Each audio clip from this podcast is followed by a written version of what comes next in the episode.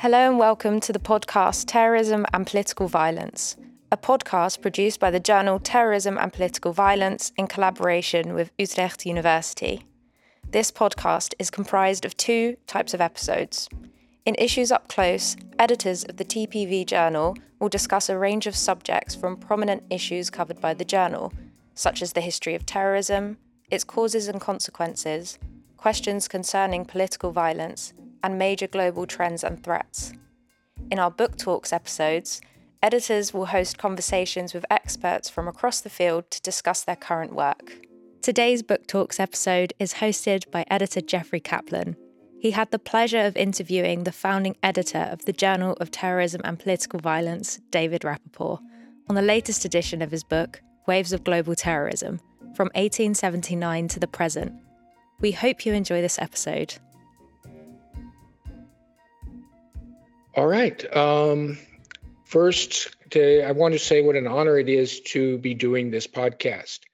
David Rapoport, as everyone knows, is one of the founders of the study of terrorism and was the very first to understand the importance of religious terrorism. He has personally been a great mentor to me. This year is important because he probably doesn't know, but it has been exactly 30 years since we first met. He published my first article in Terrorism and Political Violence when I really wasn't sure I was good enough to do articles in Terrorism and Political Violence. He invited me to my first international conference and has been a mentor for these 30 years. And so this is a great honor to be talking about his book and his work. So David, with that introduction, the new book is Waves of Global Terrorism from 1879 to the Present on Columbia University Press. It'll be coming out in a couple of months. But before talking about the book itself, I wanted to go back a little bit on the background, what led to the book. Some of your earliest articles on religion and violence were really quite groundbreaking. There was Moses, Charisma and Covenant, Terror and the Messiah, which was one of the great influences on my work as it developed, and Messianic Sanctions for Terror. Before that, you did Assassination and Terrorism. I think that was 1970 or 71. And so my first question really is, what brought you to link religion and terrorism and to begin that study? What I was doing was teaching a course on politics in the Bible. And it occurred to me that the Bible had many, many scenes of terrorism. And in fact, God generated or stimulated or encouraged terrorist acts. So that made me look at religions, the history of religions, and I discovered the Abrahamic religions, Judaism, Christianity, and Islam were particularly significant in generating terrorist activity. That's really where the book begins, with ancient terrorism. And right. The question I think that'll strike most readers who aren't as familiar with the field is, what distinguishes ancient from modern terrorism? Because in ancient times, there was no secular option. So any action, political, religious, political or whatever, had a religious background and a religious connotation. There was simply no separation between religion and the mundane world. Yeah. That's true. And it is only late in the 18th century where secular terrorism became important. What distinguishes modern terrorism from ancient terrorism, or is it exactly the same? Only the weapons and the times change. No, we have developed global terrorism since 1879, and the significance of global terrorism is that groups from all over the world participate in similar terrorist acts at the same time. That occurred starting in Russia in 1879. And there were political and technological reasons why that was possible. Before that, secular terrorism was confined to particular countries, and generally it was organized in the form of mobs. But starting in 1879, it was organized in terms of organizations, which persisted for generations. And we have a generational phenomena with global terrorism, and a new generation grabs its purpose and persists for the life of that generation, and it disappears, and a new generation takes its place. And we've had four generational terrorism waves since 1879. The anarchist wave, the anti-colonial wave, and the new left wave.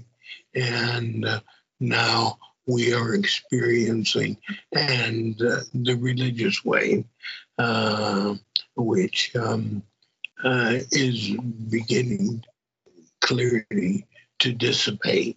And whether or not we have a fifth wave is a question I deal with in the last chapter of the book. We'll talk a lot about the fifth wave, I think, because it is one of the few disagreements that we have. So it'll be an interesting discussion. Before we get there, there is one group from ancient times that particularly fascinates me, and I think other readers as well, and that is the Sicarii. They are credited often with being having invented modern terrorism as it's understood today. And they were quite effective for quite a while. Would you agree that the Sicarii are the progenitors of the modern terrorist movements of today?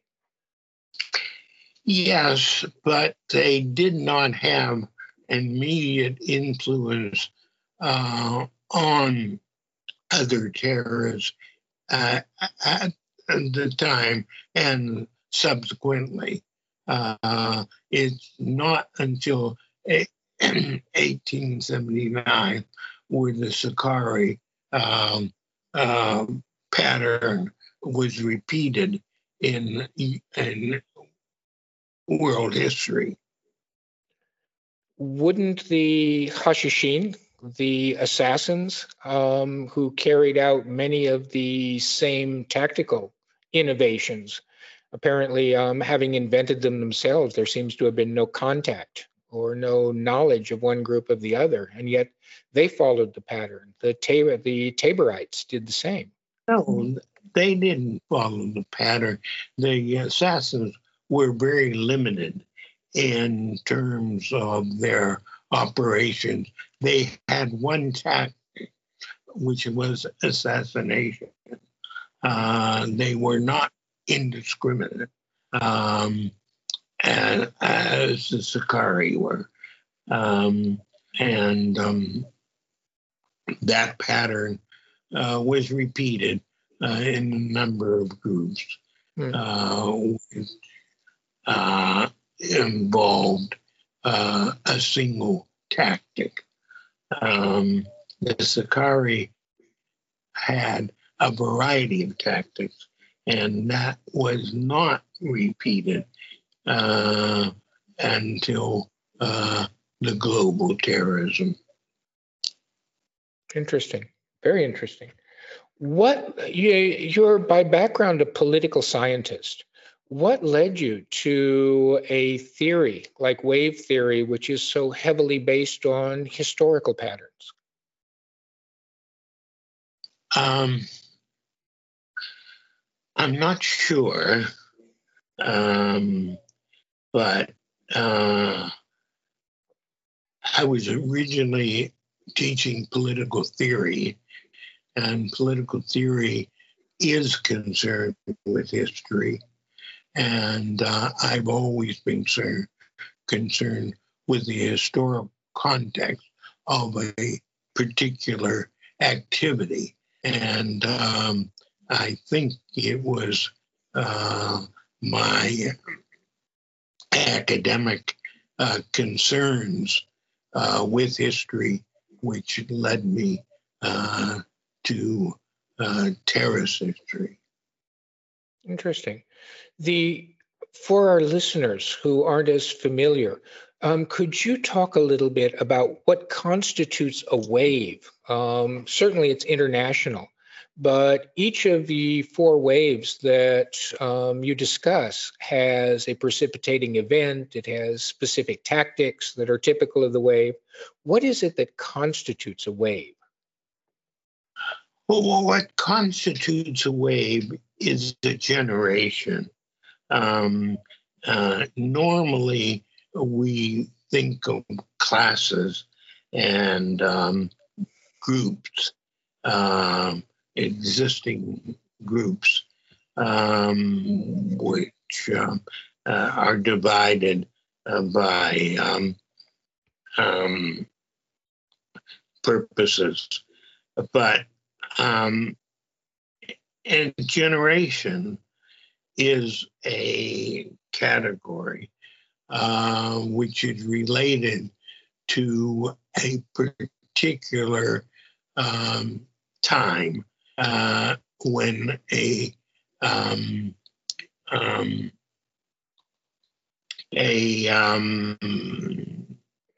people who were born roughly at the same time grab a political issue, and when they are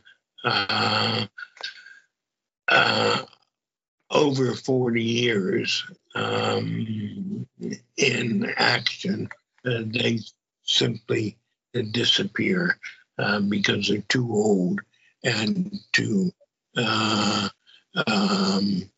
and the new group, new generation doesn't follow the same purposes. Sounds very much like Schlesinger's generational theory of American politics, which had 40 years, yes, and a 40-year gap. Yeah, it does. And when I talked about the generational theory, I was concerned with the fact that very few people used it. They used class. And he was one of the persons who, one of the academics who did use it. And I was impressed. It's interesting, you in doing the field work, one thing you never meet and almost never hear of is an old terrorist. The generation theory is apt in a lot of ways, that when you're young, you can be a true believer. As you get older, you become disillusioned. And by the time you hit, say, 50, you're looking back and saying, well, we've made no progress. I have no family. I have no home. I have nothing. I've wasted my life. And if I can go back to mainstream society, I would. And if I can't, I'll try some other way to start over. But you rarely meet an old terrorist. Yeah, you're right. And that's certainly the argument that I make. Mm-hmm. And there is a high mortality rate to it, too, to be fair. So it is hard to become an old terrorist, to even get to the point where you can make a choice. Let's go to the anarchist wave, which is the beginning of it all. And you posit as a precipitating event the failed assassination by Vera Zasulich of the governor of St. Petersburg.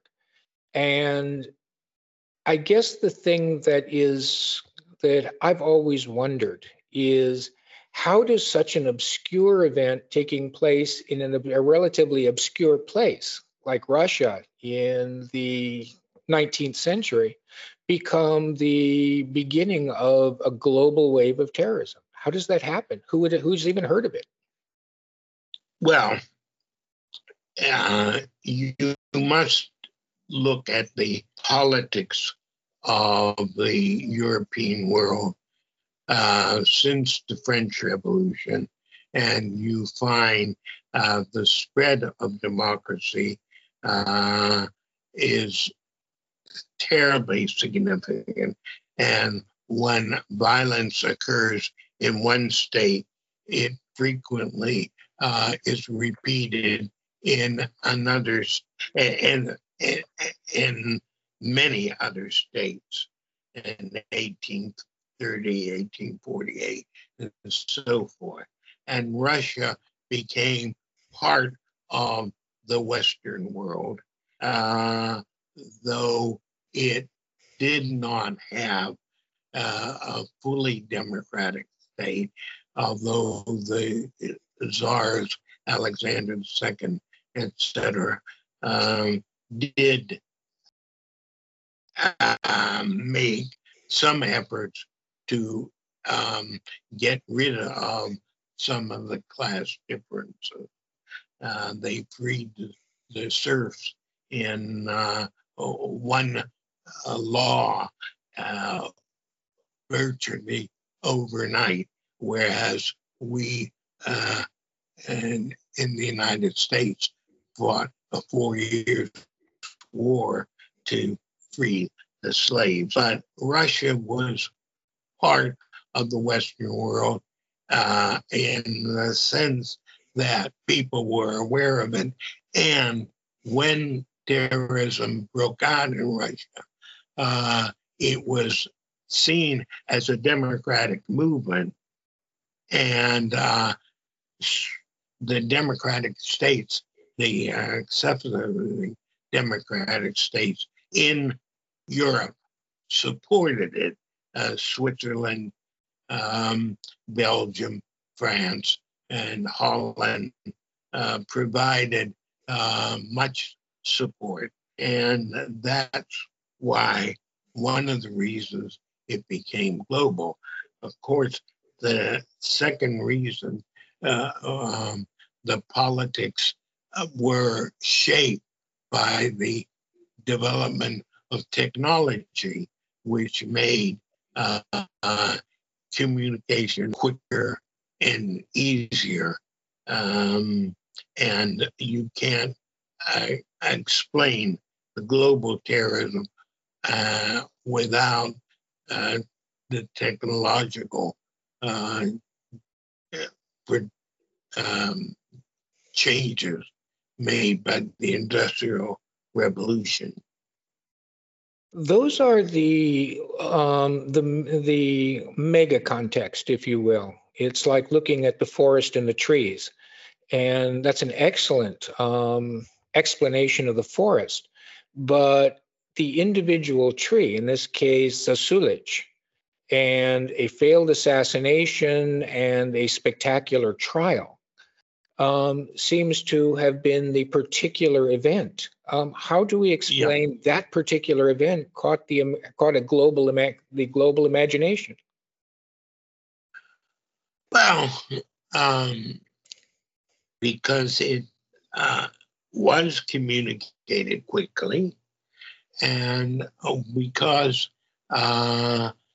it seemed to suggest that Russia was becoming traumatized in a very different state. I think those were the reasons.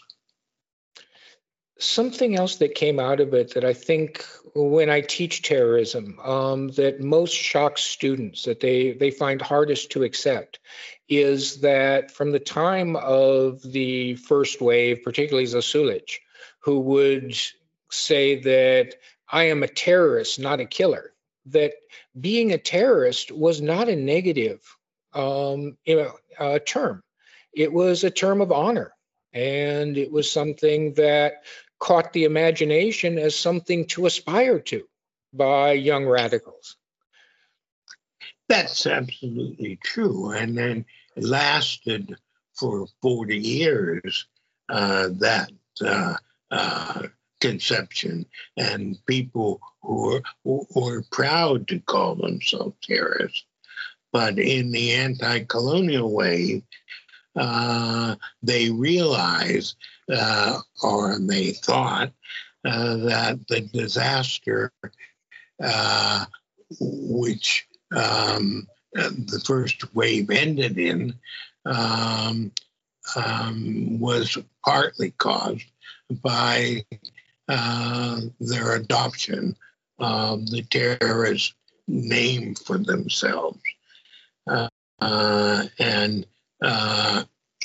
in the second wave and afterwards, they called themselves freedom fighters instead of terrorists, because terrorists had such nasty affiliations. Mm-hmm.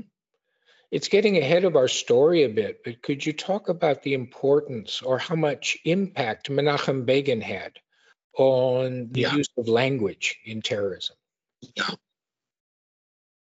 Yeah, that's true.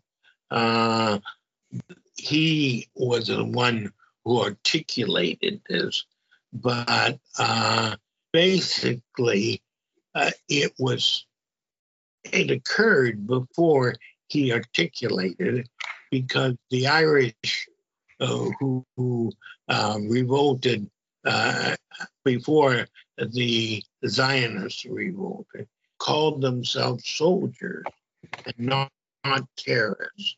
But they didn't talk about this. Begin actually articulated it and published his view. But the Irish just simply called themselves soldiers. Just in passing, you mentioned something that is really interesting and wanted to bring it up. Maybe you could talk about it a little bit, that terrorist waves often end in absolute disaster. As the first wave ended in World War I, the Sicarii wave led very quickly and very directly to the diaspora. I mean, terrorist groups can have unintended consequences that they never imagined that were absolutely disastrous. Is that always the case?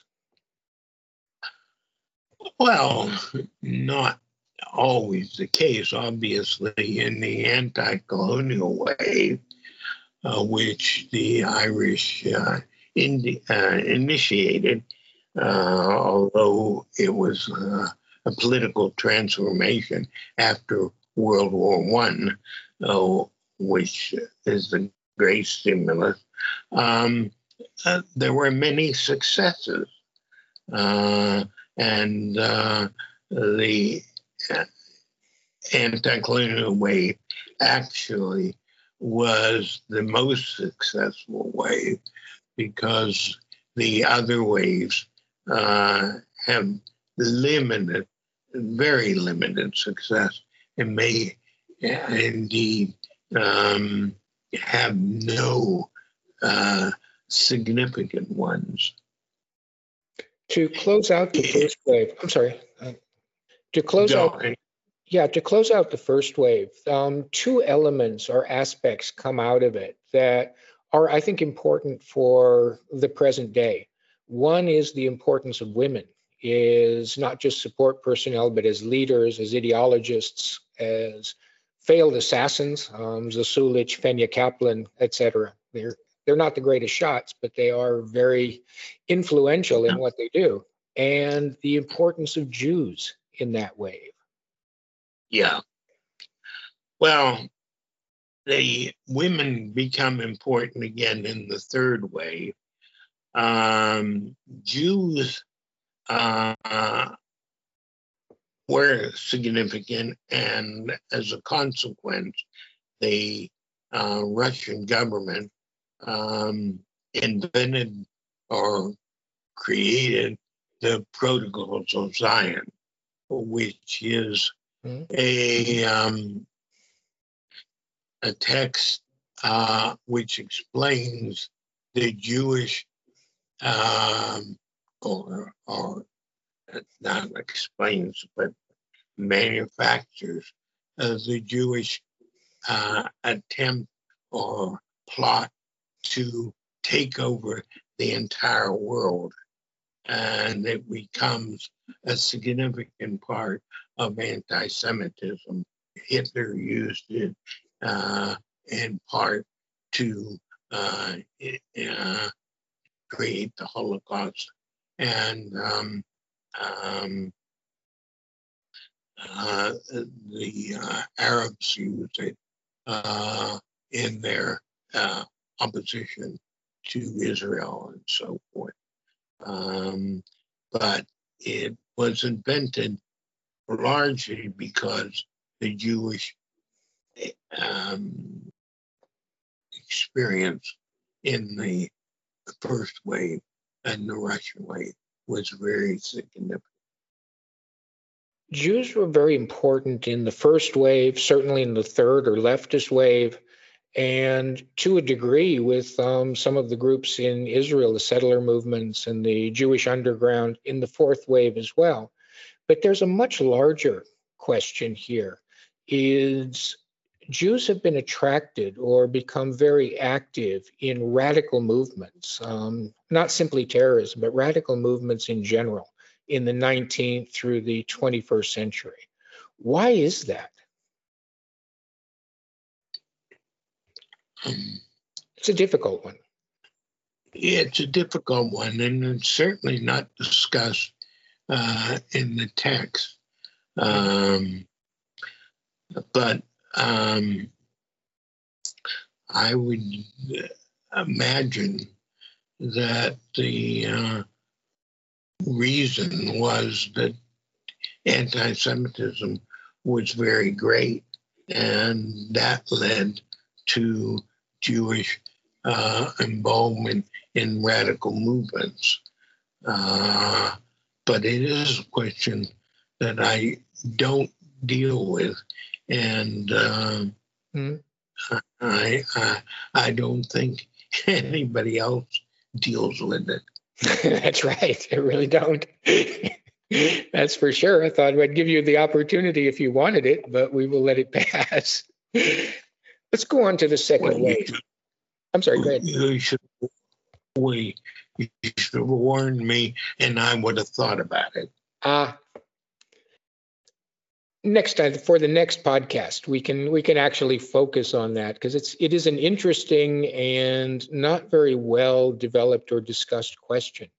But next podcast, when we are going to have two.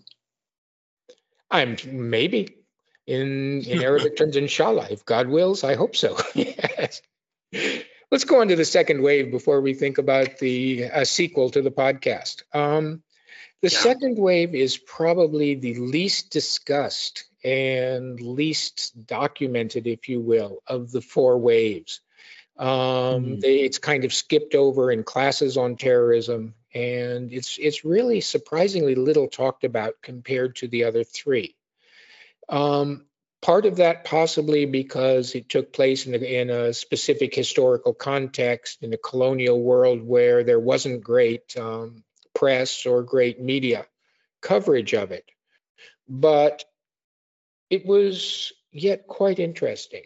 The question that comes out of it is,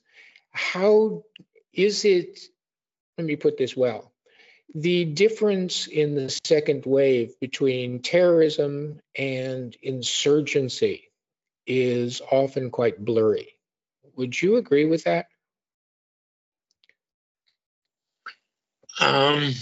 Yes, I would. Was it then really a terrorist wave per se, or was it much more an insurgent wave? I think it was much more insurgent because there were a number of significant restraints. For example, they never attacked civilians directly. They went after police and the military.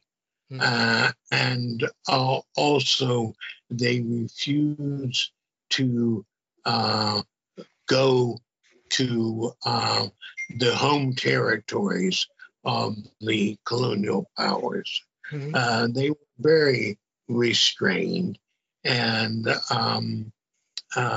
it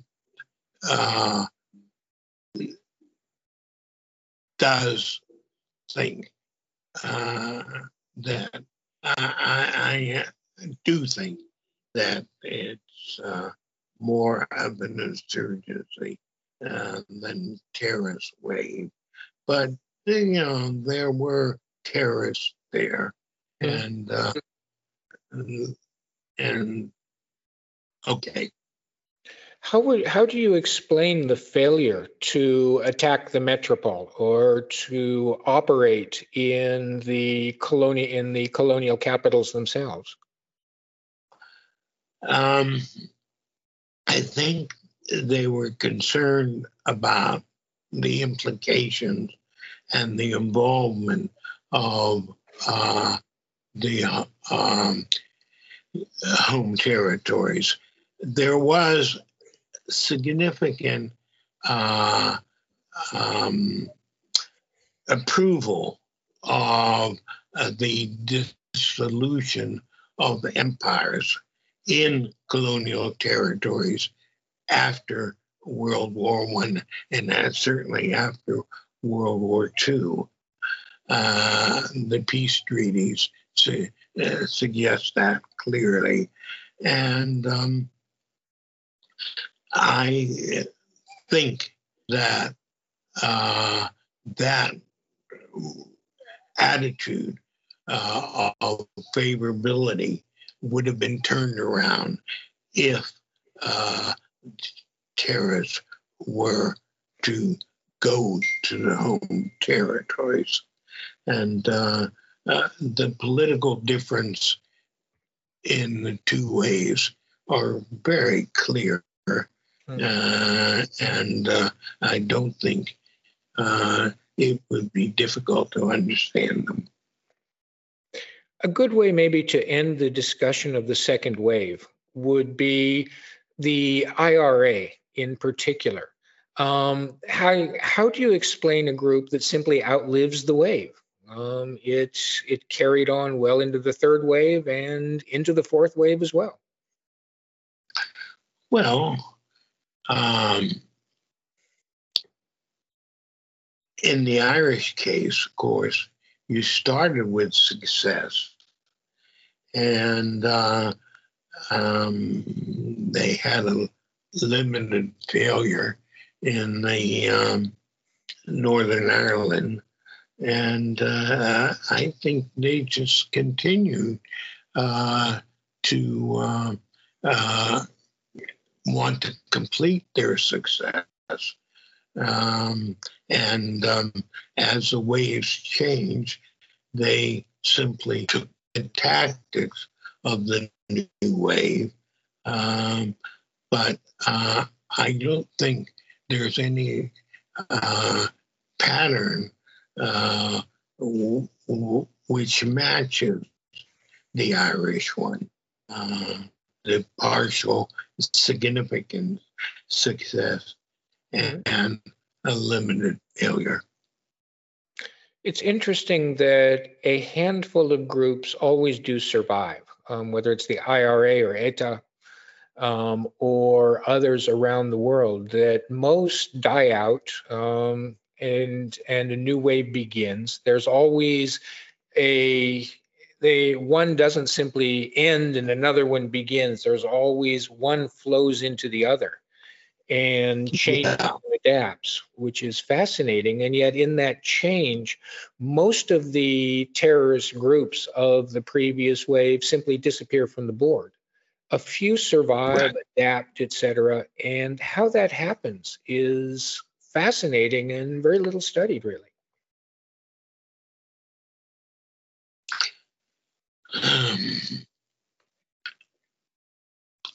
I'm not sure how to answer that question. And I think it has to do with generations. As a new one emerges, the old one is disappearing, but they overlap. Mm-hmm. The third wave is something that is always much more fun to teach, partly because you and I remember it quite well, so it's nice to have the personal experience. But I think the thing that makes it almost a nostalgic wave is that terrorism really was theater. And theater was not about producing body counts. Theater was about a media spectacular. Somebody like Leila Khalid could help to hijack 6 planes at once to Jordan, and nobody gets hurt. They were very careful about that. So how do you explain this difference in the third wave that was really so careful of human life as opposed to the others? Well, first of all, publicity was a significant feature in the first wave, and it caused terrorism propaganda by the deed. Mm-hmm. And that became more significant again in the third wave. And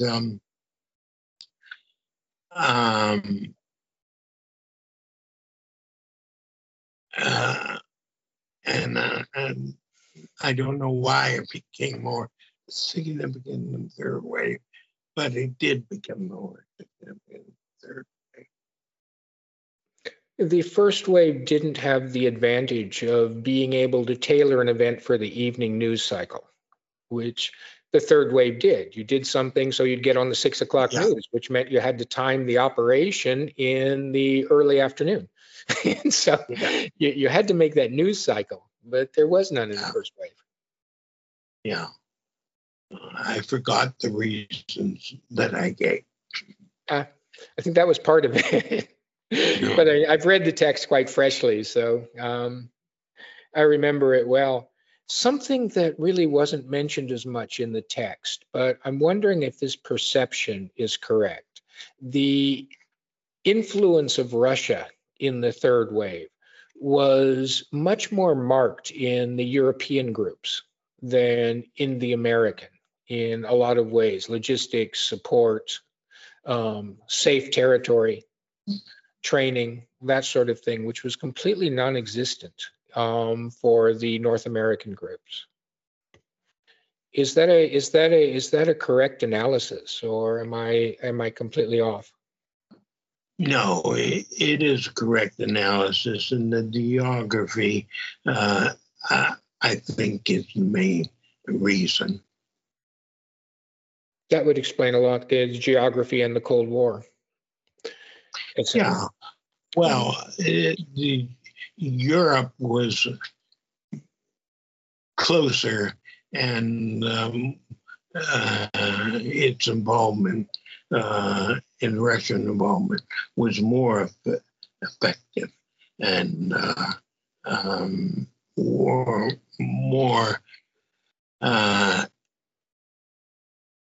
efforts were made, although actually in the Third World they were more effective, I think. Mm-hmm. But the efforts were more significant in the European world. Yeah, something that you bring up both in the book and throughout your writing is that until quite recent years, terrorism has been a peripheral phenomenon and little studied, little documented, little effect until really the time of the four waves and really quite recently. And now it's become, especially after 9/11, the central focus of government, the central focus of security policy and the like. So the study of terrorism, which you pioneered, has exploded. When I got my PhD, I think there were maybe a dozen recognized terrorism scholars in the world. After 9/11, there were a dozen at every university campus, it seemed. Mm-hmm. Suddenly everybody was a terrorism expert. And the four waves was very much part of that. For in the third wave to end here, Vietnam became the central focus and in many ways the precipitating event. And yet it was something that involved the United States and to a very limited degree its allies, and doesn't seem to have been something that would be a global issue, as Korea was not. In terms of inspiring terrorist groups or terrorism. Why was Vietnam in particular so impactful? Well, there were revolutionary movements in the Third World at that time, Castro in Cuba, for example, and many parts of Latin America. And they became connected to the Vietnam War in the sense that there were conferences of these groups, which the Russians and Soviets helped stimulate as well. And that's the reason the Vietnam War was so important. It was considered part of the Cold War, and the Russians had allies over the Third World considerably, which European groups sympathized with and helped in a number of ways. The global event that began the fourth wave, the Iranian Revolution, had an even greater impact. And it's hard to explain to students now why that would be, why it was so great. But I remember I was in Iran at the time as the revolution was building. And the idea that the Imam Khomeini's ideas could shake the Pahlavi dynasty was something that was considered a fantasy even by his greatest admirers. And it seemed only that an act of God could have made the revolution successful. This idea of God being behind terrorist movements, behind the Iranian Revolution, what followed the wave of violence throughout the Middle East, Saudi Arabia, Pakistan, etc., could only have been literally an act of God, because the powers that were in charge at the time and the global power that supported them, the United States, seemed unassailable. Is that a correct? Yeah, and they were also secular. Absolutely. Is the charge that the war on terrorism that came out of 9/11 and the fourth wave, that is in fact a war on Islam by another name, is what kind of impact, there's no doubt that there is that perception in the Islamic world. What is the impact in terms of terrorism?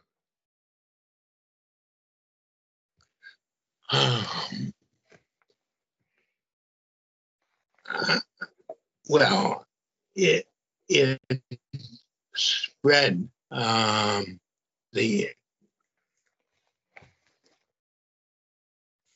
the impact is it spread terrorism throughout the Islamic world, and it became anti-Western because of the United States. I now don't know if that's an adequate explanation. It's an important part of the explanation, I think. But you saw the fourth wave was truly a global wave in that it wasn't simply Islam. You saw it in India with the Sikhs. You saw it in other regions as well. And the idea that religion and the religious wave is almost a revolt, not against the powers that be or against states, but against a time, against a zeitgeist of turning away from God, of secularism and separation. But the religious wave is also anti other religions, and it's not the religious groups from Christianity and the Sikhs and the Jews don't cooperate with each other. They're hostile to each other, and in fact, this is the first time that terrorist groups were active against each other. And that's very important. Just in terms of sectarianism, the one thing that you saw in the wake of the Iranian Revolution is that for a brief shining moment, Shia and Sunni came together, and Iran became for a moment terrorism central, but the sectarian gulf was too great. It lasted a very short time, and they turned on each other. It's very interesting. The last question I guess I have on the fourth wave is a disagreement that we've had over many years, I think, since the theory came out. Every other wave has had this 40-year cycle. One generation. But is there any real indication that the religious wave will end in the 2020s? I think so. The number of attacks by religious groups has declined significantly, and there doesn't seem to be it doesn't seem to be generating new groups. ISIS is gone, basically, and all the significant religious groups are no longer significant. The war on terror has had quite an element of success in terms of groups like ISIS or Al Qaeda, et cetera. Yeah. And so, to a degree, that's true. On the other hand, let me suggest a counter argument, which is that the first three waves were secular. They had goals that could be met in historical time. That is something that was political, achievable, and to a degree, many of them achieved those ends. But a religious conflict, as you've written since the 1970s, cannot be compromised. You can't compromise the Word of God. And so the demands are absolute. And so the results, the outcomes must be absolute. You must either be destroyed or successful. There's no middle ground. Yeah, I agree. Okay. Yeah, that's certainly a theme in my discussion. It is. It definitely is. Yeah. Let's conclude then with the fifth wave, which has spawned a mini literature of its own. Yeah. I mean, how many of us have written fifth wave articles or fifth wave books? And I have a mea culpa on that as well. But you argue in your book that the fifth wave will be right wing. Do you want to talk about that a little bit? Why that is, and why the right wing is not simply an undertow or an extension of the religious wave? Well, the right wing, there are political reasons for the right wing, and that involves largely immigration, but also anti-left movements, which is dominant in the European world, and those countries which come out of the European world, like the United States and Australia and so forth.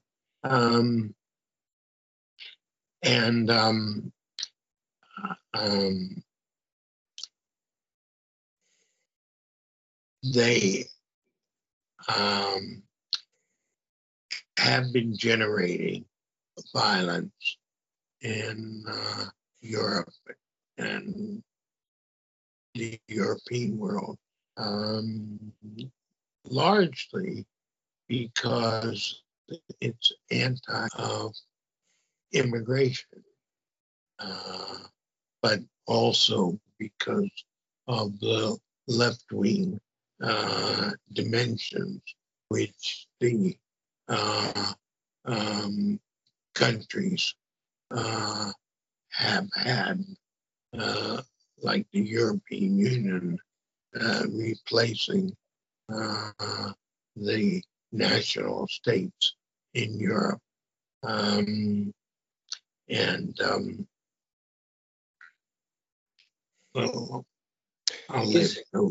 Okay. I guess the last question then would be, was the right wing really constitute a global wave, or is it purely Euro-American? I think it comes out of the European states.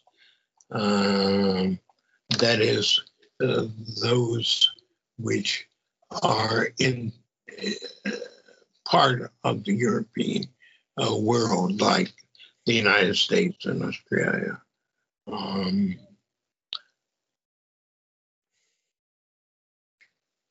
Will there be a right-wing movements outside of the West, in Asia, Africa, Middle East? That I'm not sure of, and that's one reason why I think we're not talking about a global wave. Mm-hmm. But it's also true that I've not investigated the non-European world in the text. Mm-hmm. And the text, to be fair to the work, the text actually talks a lot about non-European examples. There's a lot about India, Pakistan, there's Africa, Latin America. So it's not a Euro-American text by any means. It is quite global. Yeah, but it's not complete, the study of my study of the fifth wave. True. That would be a multi-volume set. Perhaps that could be the topic of the next podcast, part two. David, thank you very much. Is there anything finally you'd like to add? No, your questions were good, but I'm getting old. Yeah, as we all are. Yes, I know. Wait till you get into me 93. That's true. But it's an academic generational wave theory too. Yeah. Getting there fast enough. Thank you very much. Thank you. It was a great experience and a great book. Thank you. And that concludes today's episode. This podcast was brought to you by the Terrorism and Political Violence Journal, Utrecht University, and the Hub Security and Open Societies. The sound design was done by Peter Fein. For more information on this podcast series, including what to expect in the next episode, please check the description. For now, we thank you very much for listening, and please join us again for the next episode of Terrorism and Political Violence, the podcast.